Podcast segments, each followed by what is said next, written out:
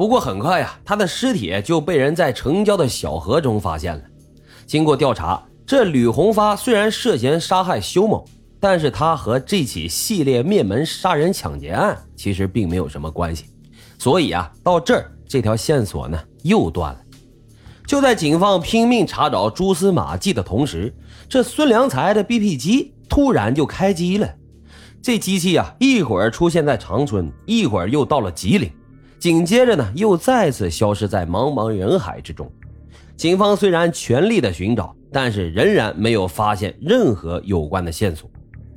就在前郭、农安两县协查办案的过程当中，这前郭县公安局专案组啊，断定了罪犯就是前郭县人。具体侦查范围呢，依然以县城为主，辐射到周边乡镇。接着，他们又抽调了大批的精干警力，一场大规模的作战行动就此展开。从八月一号到十月一号期间，警方严厉打击团伙犯罪，希望从中找到案件的突破口。这期间，公安人员共打掉了十九个犯罪团伙，查处违法犯罪分子高达一百二十余人。可是啊，系列抢劫杀人案的恶魔们依然是漏网之鱼。十月一号到十一月份。公安人员对外地来前国打工的人员进行了又一次的详细摸排，可是仍旧没有找出犯罪嫌疑人。正在大家焦头烂额、一头雾水的时候，再次迎来了当头一棒，又一家人被杀了。一九九九年十二月十六日，位于市邮政局对过的前郭镇玉荣房屋开发公司一楼内传出了一条爆炸性的新闻。在鸿雁商都楼下经营家用电器的王建明妻子任艳荣以及五岁的小儿子被杀害于家中，同样家里的四千块钱现金、一部手机、一台 BP 机以及金银首饰被歹徒抢走，又是一起灭门惨案。一直的调查未果，刑事大案却是接连发生，这下可就震动了省公安厅乃至国家公安部。技术人员对幺二幺六案现场进行了详细认真的勘查。就在他们走进被害人家卫生间的时候，看见盛满了废纸的纸篓里放着杂乱的手纸，可是这手纸下面呢，却放着两张折叠比较工整的报纸，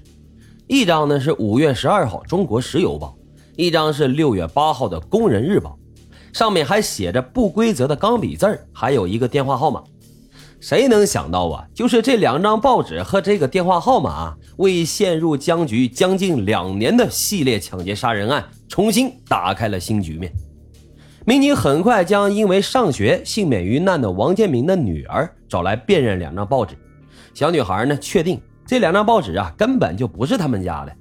后来经过化验确认，报纸上遗留下来的血迹与王家人的血型也不符。那么这上面的血迹一定就是犯罪嫌疑人滴落上去的喽。指挥部全体人员立即召开了碰头会，决定围绕这两张报纸展开排查，尤其是写在上面的电话号码。原来啊，这是德惠市一个私人号码。当公安人员说明了用意之后，对方说啊，他经常啊跟吉林石油集团物业公司江南维修大队工人曲某有生意上的往来。捕捉到这一线索之后，指挥部迅速派人深入该单位，并对单位里一百多个职工家属啊进行了详细的调查。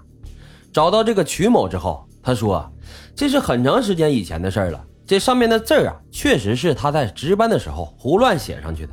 至于这报纸后来去哪儿了，他也不知道。”公安人员在对这一百多名职工的社会关系进行调查的时候，一个人的可疑程度很快上升。他便是该单位的女职工张中东的丈夫，前郭灌区农垦管理局红旗农场的农工齐雪松。确定了目标之后，警方采取了进一步的调查。经过调查，这张中东呢在大队收发室工作，专案组认为只有他才有可能将两张相隔了二十六天的报纸收集起来带回家，而她的丈夫齐雪松无疑就具有重大的犯罪嫌疑。